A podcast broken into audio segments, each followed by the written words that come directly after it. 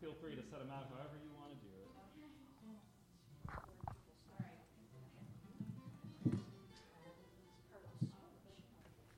This morning, I'm going to be continuing a series that we're doing that goes through the book of Galatians, the letter of Galatians that the Apostle Paul writes to the region of Galatia. Not one church in particular, but several churches in the region around Galatia.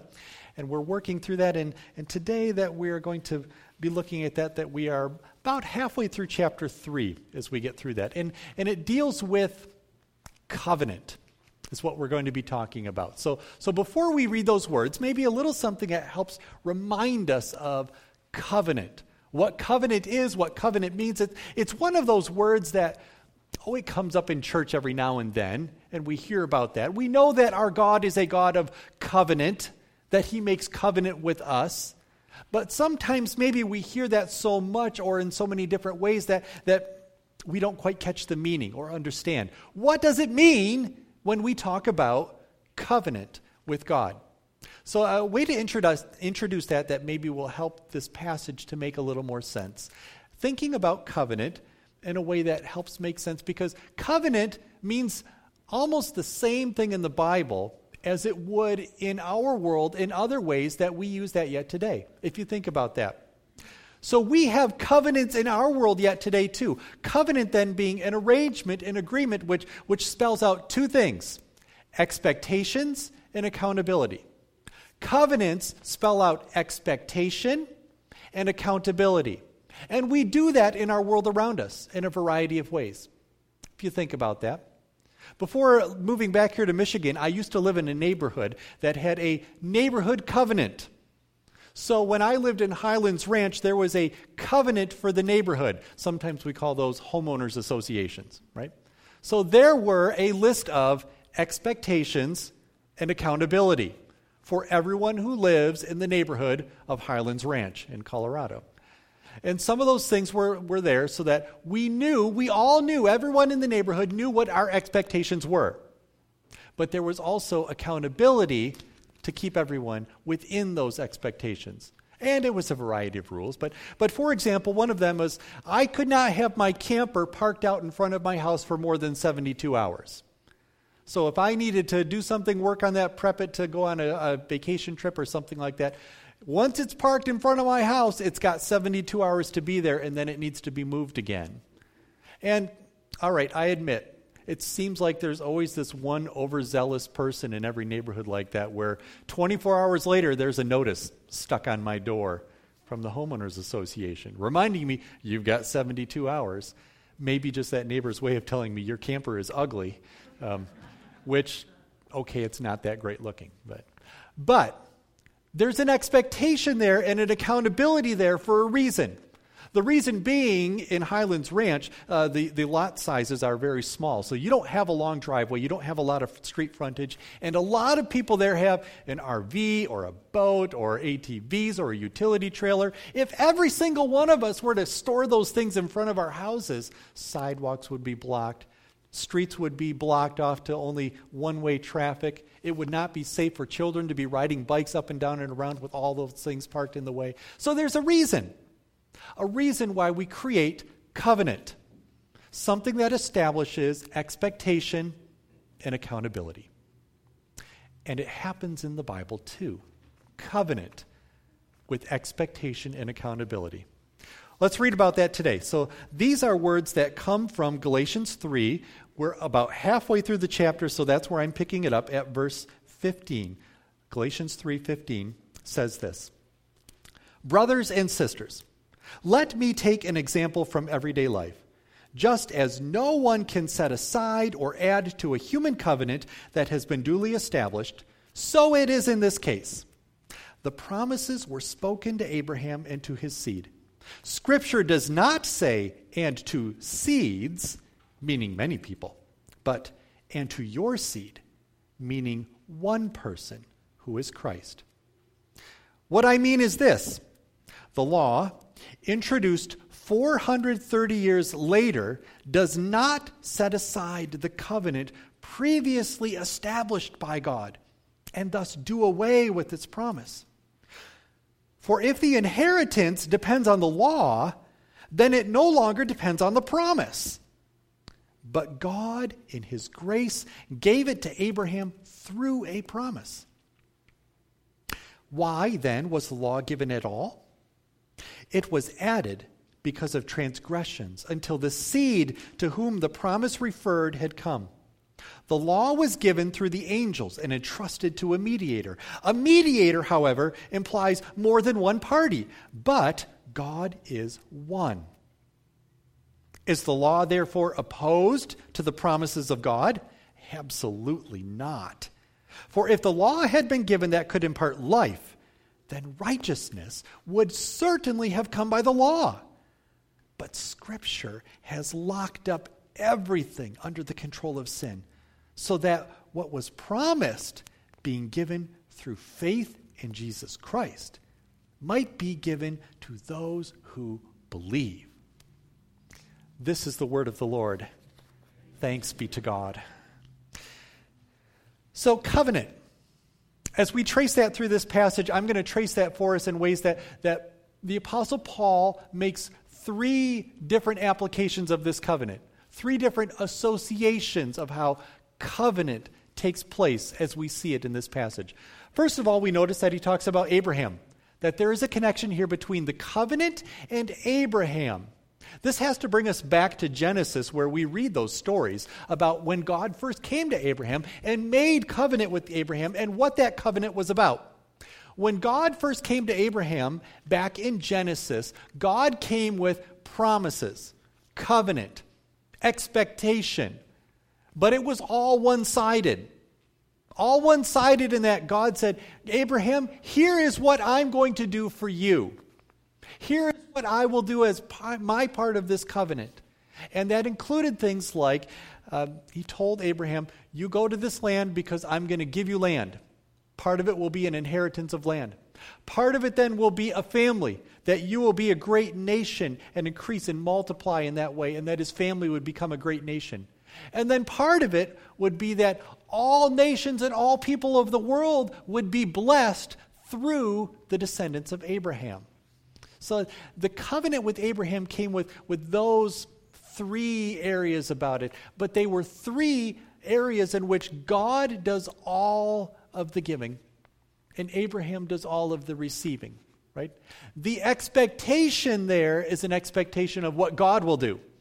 And the accountability is entirely upon God as well. So, what's Abraham's part in this?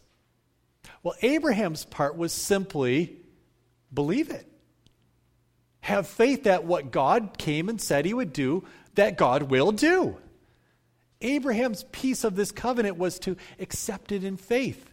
Simply believe what God told him.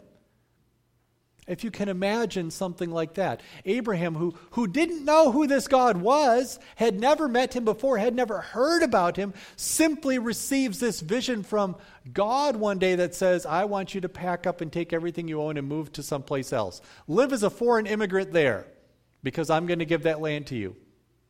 Abraham, the one who's old and has no children of your own, I'm going to give you kids and make you a great family and the whole world will be blessed through your descendants. Abraham, your part simply believe it, have faith in it. The Bible explains that for us in ways, though, that, that makes that clear.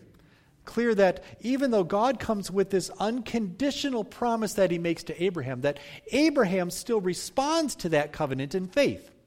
And we have stories about that, right? The way that Abraham's faith shows up that when God tells Abraham, go to a different land because I'm going to give it to you, he goes. He does that. He's obedient to that because he believes it, because he has faith. In fact, Abraham's faith is so strong that, that he is willing to lose his one and only son because of his dedication to God and his love for God. Ultimately, that doesn't happen his son Isaac is not lost or sacrificed. But, but it's a story that's included that shows us the dedication of Abraham's faith. And it's a story that shows us pointing ahead to the God, the Father, who would lose his one and only Son because of his love for us as people. A demonstration then that we see this covenant arrangement that takes place all the way back in the Old Testament with Abraham. The Apostle Paul is bringing that up. He's drawing that in here. So when he talks about Abraham and brings up the name Abraham, all of those details of that story should come flooding into this. That we remember, oh, yeah, that arrangement that God made with Abraham unconditionally to do those things for Abraham. And all Abraham had to do was believe, have faith. That covenant then also carries down because it's a covenant that wasn't just for Abraham, but it passed on to his descendants, right? It went on through his children. That the children of Abraham, who became the nation of Israel, also lived within this covenant, within this promise. In fact, the Apostle Paul talks about that, right? He talks about how that was the covenant arrangement from the time of Abraham for 430 years until the next covenant came along. And that's where he goes next. So after 430 years, then he talks about the law. The law we understand is a covenant that comes through Moses. Now it's a little bit different. So when Moses comes along in Exodus and God tells Moses, Bring the people out of Egypt where they are slaves, and then they come out of Egypt after the 10 plagues and all of that story, and they come to Mount Sinai. And then it is at Mount Sinai where God gives to Moses the law, the rules. Well, what we probably famously know as the Ten Commandments but in addition to the Ten Commandments, if you read the last half of the book of Exodus and the book of Leviticus, you find all kinds of rules and commandments that go there. And now the covenant is a little bit different. It's a little bit different because the expectation goes both ways.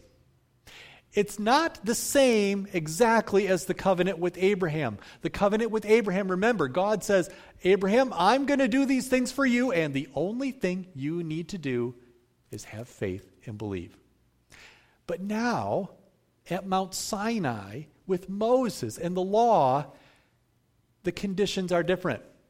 It's no longer unconditional, but now the people of Israel have a part on their end. God gives all these commandments and says, if you do these things, then I will continue to be your God and bless you. If you follow these rules, you will be blessed. But if you do not, there will be consequence. This is something that maybe hits a little bit closer to what we understand as covenant, right? Expectation and accountability. Here's what the expectation is, here's how the accountability works. And so this covenant then is, is conditional. Conditional on the Israelites performing their compliance to the rules and the commandments that are given by God to Moses. As that comes forward, then, it brings up a question. And it's a good question for us to ask because the question makes sense. Why the change? All right? We need to stop and hone in on that question a little bit. What is God doing here? How is it that God first goes to Abraham and says, Abraham, I'm making all these promises to you, and all you got to do is believe? Faith, and that's it. Then, 430 years later, God comes back to the descendants of Abraham and says, You know what? Promises are there, but now, conditions, expectation. Now you have a part that you have to do. Why? Why does it change? Why does God change the arrangement and the conditions of the covenant when it comes along to the law in Moses? What's going on there? We ask that question, and in fact, uh, Paul asked the question in the passage here too, right? So we don't have to look far for the answer because Paul asks in the passage we read today, why was the law given at all? Same thing we're asking here. And the, the answer that Paul gives there maybe needs a little bit of unpacking. It was given because of transgression, Paul says. It was given because Scripture says that everything is locked in sin. Again, these are things that need a little explanation. Uh, what does that mean? How does that make sense? Well, the law, when Moses receives the law and the people of Israel receive the law, the, there's an understanding here that the law is given to them as a way to constrain sin. Maybe that's the first thing we should note. That the law is a way to constrain sin. It doesn't stop it, but it at least holds something of a constraint upon it. Even though the law given to the people is able to constrain or hold back a level of sin, it does not provide a way out of sin. That's an important piece to note there. So the Israelites receive the law through Moses, and they have that law as a way of being able to constrain sin, but it does not give them a way out of sin. Paul notes that in what he says here in Galatians 3, right? He says, The law itself cannot impart life or bring righteousness. The law can't do that. He's bringing that up. Paul's bringing that up because when these Greek Christians who turn to God in faith and begin living in faith meet these Jewish Christians who start putting all these rules in front of them, that Paul is saying, but wait a minute. The rules don't bring you righteousness. The rules don't bring you life. The rules are not the thing that gets you where you need to be. Yeah, it constrains sin. But don't believe the lie that says you need to follow all these rules in order to be saved. Because that's not where the gospel is at. And it never was. It was never intended to be that way. That God, when He gave the law to Moses, never intended it to be a path to righteousness by which the people could be saved. In fact, the law was given in a way that shows just the opposite. The law shows just how much we still need to be saved, right? When we see the rules and regulations of the law, when we see all of the things that the Bible puts before us as the ways in which we ought to live, we walk away with that realizing, I can't do this perfectly. I mess it up all the time. I still need a Savior. The law shows me that because I know I can't keep it. I know I cannot keep it perfectly. It may constrain the sin that tempts and pulls at us, but it does not offer a way out of that sin. So the covenant comes through Moses and shows that. It shows the way in which the law itself cannot bring life that way. Paul then ties these two things together. Right? He, he's taking these two ideas of covenant a covenant that comes with Abraham and a covenant that comes also through the law, and he's pulling these two ideas together in this passage. How do these things connect? Right? Where is this all going? And he uses a very particular word for that seed. He talks about seed. That a law or a, a covenant was given to Abraham and to his seed, descendant. And Paul is pointing us there forward to Jesus, saying, yeah, we don't say that it was given to seeds, all of them, but, but he's quoting a piece of scripture there which singles out one, one descendant of Abraham in particular, through whom the promise of the covenant is connected. The covenant of Abraham, the covenant of Moses, connected in Jesus. So the promise that God gives to Abraham is received by Abraham in faith. But it's received by Abraham in faith. Now, through his descendant, Jesus is fulfilled in Christ. A covenant that is fulfilled. You see, because if the law of God serves as this, this function that constrains sin, then we would be slaves to that. But in Christ now, that's different. So the law still functions as something that constrains sin. But we live in a time now because of Christ, through faith in Christ, in which even though the law constrains sin, we are no longer slaves to it the way they were before Christ. We are no longer enslaved to the law because we are no longer enslaved to sin. That's what Paul is getting at when he talks about in this passage about how Scripture says everything is locked up under sin. Without Christ, that is the only place you end up. Without Jesus, the law only locks you into slavery to sin. But because of Jesus, we have been freed from that enslavement that we have to sin. And we are free then to follow God in faith. So, what Paul is saying here is that the original promise to Abraham is the one that supersedes. It's the one that came first. It's the one that carries forward. And it is Jesus who brings it forward. And it is Jesus who applies it because it is Jesus who perfectly keeps the law and fulfills the covenant of the law given to Moses. Jesus pulls all of this together. And what Paul is saying is that is where our covenant lands now in Jesus. And it is by faith in Jesus, just like with Abraham, it was faith in God that brings that covenant to us. And so we live in that promise. So, what? Uh, what difference does it make? I, have spent 20 minutes talking about covenants in this passage and how that goes forward. Uh, so, you're going to walk out of here today, and what difference does that make? Knowing covenants and what, how that works. All right, Let, us do a little theology lesson, and I'll, I'll get to the point here. This is how this applies, okay? So, we talk about three applications of that covenant as we saw it in this passage. Theologians think about this in two categories. Okay, stay with me on this. It will all come together, I hope. Two categories of covenant.